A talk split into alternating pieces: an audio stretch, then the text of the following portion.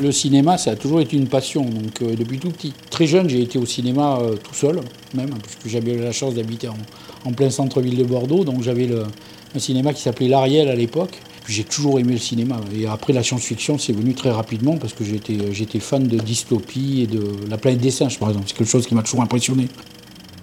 Christian Mallet est un éditeur unique dans le référencement des produits dérivés et particulièrement ceux du cinéma et de la télévision. Ses catalogues instructifs répertorient les créatures d'immenses succès commerciaux, mais dénichent aussi de rares figurines hors des sentiers battus et des cartons mille fois déballés.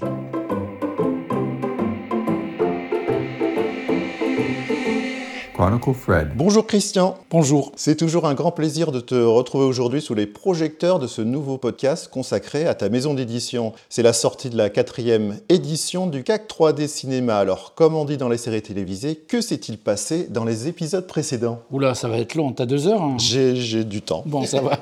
Le premier cinéma est sorti en 2013 dès le début, j'avais pour ambition de le faire parce que le premier tome qui est sorti, c'est la BD. Et de suite après, je, suis arrivé sur le cinéma parce que c'était une demande de tous mes, les membres de mon forum. Donc euh, on, l'a vite fait. Et puis euh, il, a été rapide à préparer parce que c'était quand même C'était l'essence même de ce, que je, connaissais. Euh, les statuts cinéma, c'est Star Wars, c'est tout ça. Et puis, il est sorti en 2013, donc, avec une couverture à l'époque qui était faite par un dessinateur qui s'appelait Benjamin Carré, qui m'avait fait, une, je crois, une des plus belles couvertures que j'ai jamais faites, avec, euh, avec des casques euh, qui représentaient un peu tous les personnages du cinéma, que ce soit 300, Boba Fett, euh, Rocketeer, les, les, Stormtroopers, enfin, il y avait vraiment toutes les séries films de l'époque qui marchaient bien. Et puis, et puis il a toujours tout de suite marché, parce que c'était attendu, comme celui sur la BD. Voilà, ça c'est le premier. C'est la première édition qui est sortie en 2013. Euh, Donc euh, après, ben, il est rentré euh, comme, le, comme la BD et les comics, c'est-à-dire ma trilogie, ma trilogie du CAC 3D. j'ai ensuite décidé de me professionnaliser.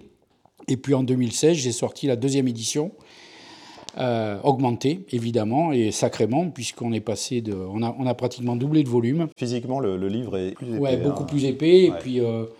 Et puis, oui, oui ben, il on était pratiquement à 500 pages et le premier faisait 300 pages. Donc ça a rapidement augmenté. Et puis, euh, ça, c'est la deuxième édition. Donc là, c'était, là j'avais professionnalisé. J'étais devenu CAC 3D Édition, société euh, reconnue. Euh, donc trois ans plus tard, bon, on a sorti la troisième édition. Alors bizarrement, tu, comme tu peux le remarquer, elle est moins épaisse. Un petit peu moins, oui. Et pourquoi? Ben, Parce qu'entre-temps, je m'étais rendu compte qu'il devenait beaucoup trop épais. Et puis j'avais décidé de, scinder le bouquin, puisque tu sais que maintenant le CAC 3D, c'est 12 volumes différents. Comment on en est arrivé là par rapport aux trois premiers? Ben, C'est tout simplement que dans le cinéma, j'ai enlevé tout ce qui était Star Wars et j'ai fait un bouquin à part. J'ai enlevé tout ce qui était Seigneur des Anneaux. Alors, Star Wars, je l'avais fait en 2017. En 2018, j'ai enlevé tout ce qui était euh, euh, sur le Seigneur des Anneaux et tous les films de Tolkien. Et puis en 2019, juste avant de sortir le cinéma, j'ai fait un bouquin sur les super-héros au cinéma. Euh, chaque bouquin faisait 250 pages, mais du coup ça a réduit le bouquin sur le cinéma, mais comme il continue à sortir des choses, mais il reste encore bien volumineux, puisqu'encore en 2019, il faisait 370 pages, ce qui était déjà pas mal, mais sans, sans, sans les trois que je t'ai cités, Star Wars, Le Seigneur des Anneaux et les super-héros au cinéma. C'est vraiment des, des, beaux ouvrages qui sont euh, très très bien réalisés. Alors là maintenant, on arrive à cette nouvelle quatrième édition. Et voilà. Et du coup, euh, le gros changement cette fois-ci, c'est euh, d'abord, il est, il est, presque toujours aussi épais. Il est plus grand. Il est, mais surtout qu'il est plus grand, puisqu'on est passé dans un format 21 par 21 cm, ce qui me permet de mettre 6 vignettes par page. Et du coup, ben, j'ai pu, euh, j'ai pu m'ouvrir à, à, de nouveaux fabricants encore, puisque encore cette année, je, je rajoute 6 fabricants, ce qui est déjà pas mal. Et puis, euh, et puis on, on, va essayer de développer euh, toujours dans, dans, dans cet esprit euh, le, le, CAC 3D Cinéma, dans sa quatrième édition.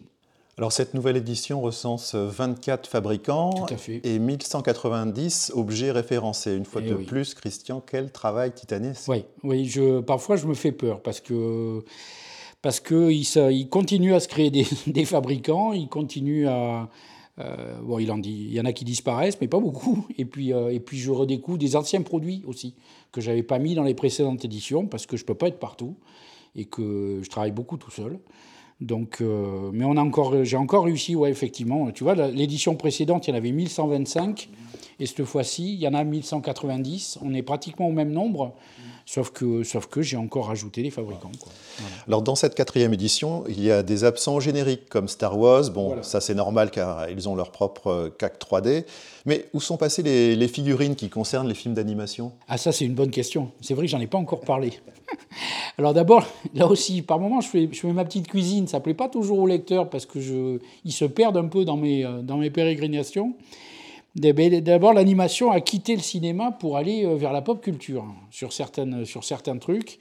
Et puis du coup, euh, ben là maintenant, ils sont dans la pop culture. On s'était déjà vu à l'époque pour le, pour le CAC 3 des pop culture.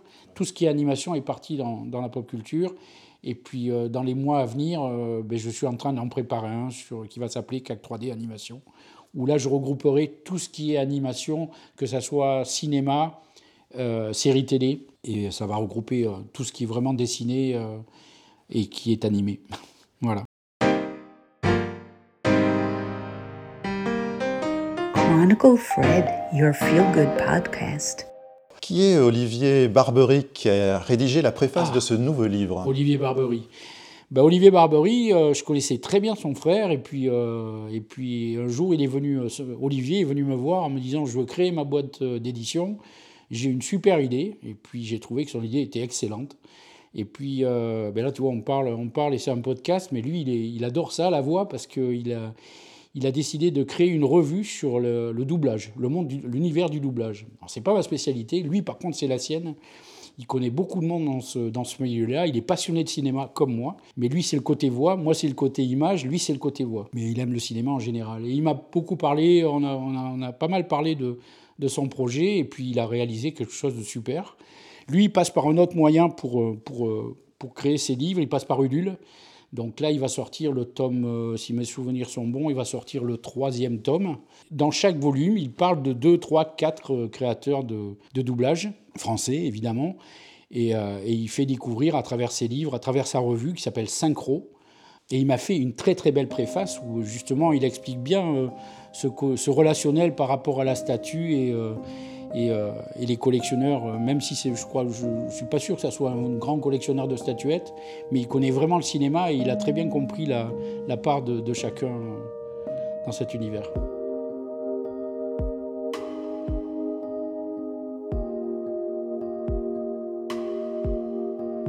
On pourrait parler du contenu durant des heures et des jours, voire des mois. Ah Mais je suis bien surpris de voir que ta nouvelle encyclopédie référence des figurines de Nosferatu, qui est un monument dans l'histoire du cinéma. Alors, Christian, comment les fabricants, mais surtout, bien sûr, les artistes, ont choisi de représenter ce vampire pour le sculpter Et surtout, de quel pays proviennent ces figurines?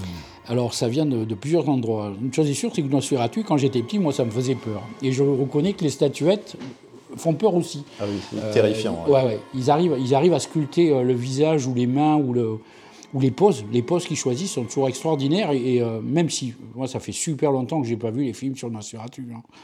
celui de 1922, je crois que je ne l'ai pas vu depuis une bonne paille. Hein.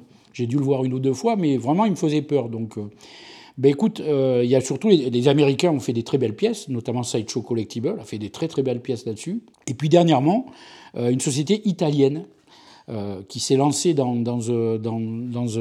une série de statuettes sur l'univers du cinéma américain, en reprenant Charlie Chaplin, John Wayne, Steve McQueen, pour, plus, pour parler de choses plus récentes. Et ils ont fait des Nosferatu qui sont magnifiques. alors, ils jouent sur, sur deux tableaux euh, il joue sur le côté euh, statuette en noir et blanc et statuette en couleur. Donc ça permet de retrouver l'univers du film à travers, euh, à travers la sculpture. This is a feel-good podcast.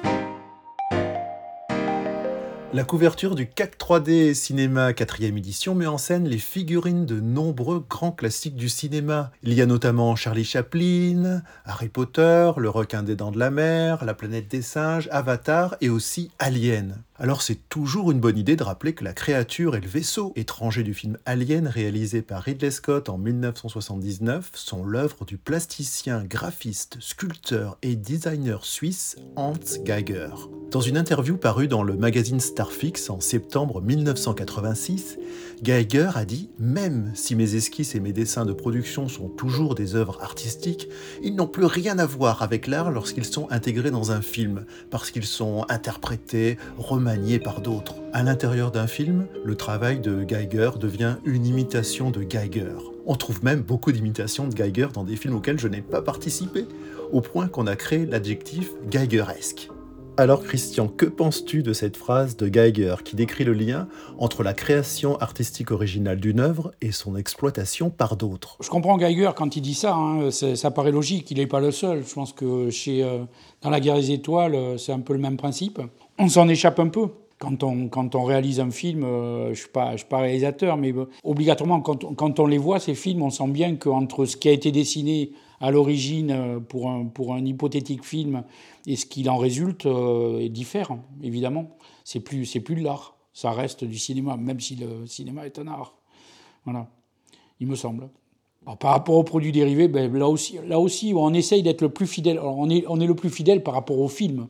On n'est pas le plus fidèle par rapport à l'art. Sachant que, chez, par exemple, sur La guerre des étoiles, il y a des statuettes qui ont été faites par rapport au design au design du film euh, Star Wars, pas, des films.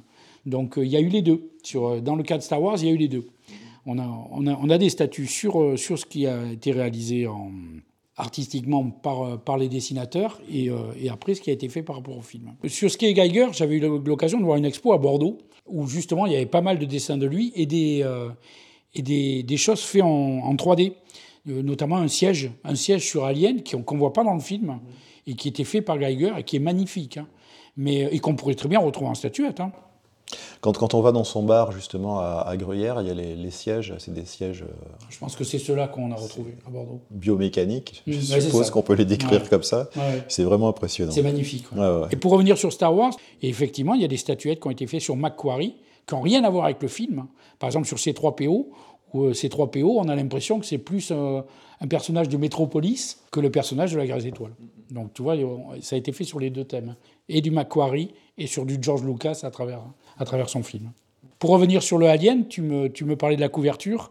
Celui-là a une particularité, je tenais franchement à le mettre, parce que d'abord, il est très réussi. Il est magnifique. Oui, il, a une belle pose. Il n'y a pas que le Alien, il y a aussi un, il y a aussi un socle qui représente une partie du vaisseau qui était magnifique. Et il a une particularité, il a été fait par des Français, puisqu'il a été fait par la société Atacus, qui était à Montreuil à l'époque, et qui maintenant se trouve à Montpellier.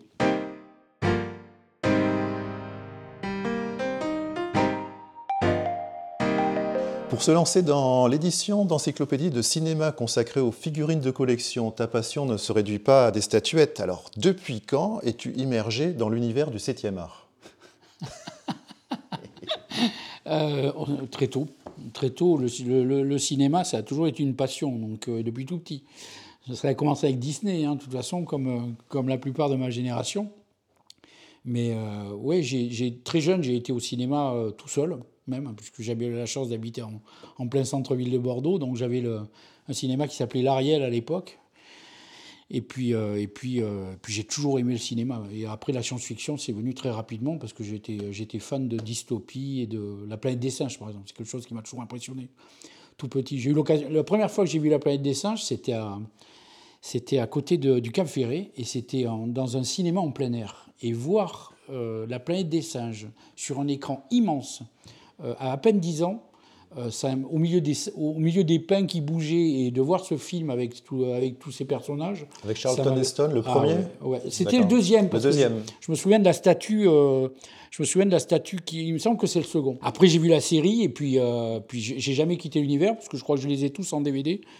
Et puis, et puis j'attends avec impatience puisqu'ils vont remasteriser encore tout ça. Donc, il est prévu qu'il y ait une, encore un remake. Un créateur et éditeur de statues de collection revient souvent dans nos entretiens. Il s'agit d'Atacus. Le célèbre atelier de sculpture se situe en France, à Montpellier. Et c'est aussi plus de 25 ans de savoir-faire. Alors raconte-nous ton histoire passionnante avec Atacus. Oula Atacus, c'est une, histoire euh, ancienne, c'est clair. Atacus, euh, d'abord, s'il n'y avait pas eu Atacus, il n'y aurait pas eu Christian Mallet, éditeur. Déjà, ça c'est une certitude, puisque, puisque j'ai débuté la collection euh, avec du Atacus, en achetant un, R2D2 euh, format 1 cinquième chez eux. je ne l'avais pas acheté chez eux, j'avais acheté sur eBay. Et puis à partir de là, c'est parti, euh, comme disait ma femme, c'est parti en cacahuète, parce que j'ai eu le malheur d'avoir un catalogue, de m'intéresser à ce qu'ils faisaient, d'aller sur leur forum, de commencer à m'intéresser à l'univers des forums qui commençait juste. Et puis, j'ai, puis ça a été euh, patapoum, quoi. Hein. J'ai, fait du recensement, j'ai commencé à coter des objets, j'ai commencé à coter l'univers du cinéma, après j'ai coté l'univers de la BD. Et puis après, j'ai créé mon forum, et puis, et puis au final, euh, ben, j'écris des livres sur, euh, sur les statuettes. Et Atacus est présent dans pratiquement tous mes livres, puisqu'ils ont toujours su se diversifier. Euh, à, part, à part Le Seigneur des Anneaux, je crois que c'est le seul où ils ne soient pas présents. Ils, ont, et ils font aussi bien de la résine que du métal, ils font aussi bien de la BD que du cinéma, ils, ils ont fait du comics, puis ils ont beaucoup travaillé sur, pour Marvel à une époque. Et puis je continue à les suivre. Encore dernièrement, ils ont fait un projet Ulule qui a très très bien marché, auquel j'ai souscrit évidemment. Et, euh, ils font du, beau boulot. À l'inverse, le rapport d'Atacus avec euh, CAC Édition euh, ben Moi, je, travaille tout seul, donc je, je, travaille sans eux pour faire les bouquins. Je sais qu'ils avaient. Un des trois créateurs avait fait une des préfaces, une des toutes premières préfaces. Il avait fait la préface du premier comics. Et ben, on se suit, on se suit mutuellement, mais on ne travaille pas ensemble. Une fois, j'ai travaillé avec eux, puisqu'on a fait une statue ensemble. On a fait Savannah, la statuette qui allait avec le coffret en 2016. C'est qui Savannah? Ah, Savannah, elle n'aime pas que je dise, mais Savannah, c'était une sculpture, c'était un dessin de, de Vatine, et puis il avait déjà fait une statue pour, euh, pour, euh, pour Atacus. Et puis moi, je, comme je sortais ce coffret collector, je voulais juste reprendre la, statue qu'avait fait Vatine avec Atacus et euh, avec d'autres couleurs, avec un univers plus américain. Et, et, puis elle porte le nom de ma fille. Mais ça, elle n'aime pas qu'on le dise. Tout s'explique. Donc on ne le dira pas. Lors de nos précédents podcasts, tu avais choisi de te réincarner en figure de Dark Vador. Mais comme la saga Star Wars n'est pas au sommaire du CAC 3D Cinéma 4ème édition, quel avatar vas-tu choisir cette fois? Il n'y a pas beaucoup de statues sur lui, je crois qu'il n'y en a qu'une dans le bouquin. C'est Rocketeer. Pourquoi? Pourquoi pas? Ben, il vole déjà, ça me plairait bien. Hein. J'aime bien la, tenue, j'aime bien le, personnage et euh... ouais, Rocketeer, j'aime bien l'idée. Chronicle Fred, your feel good podcast.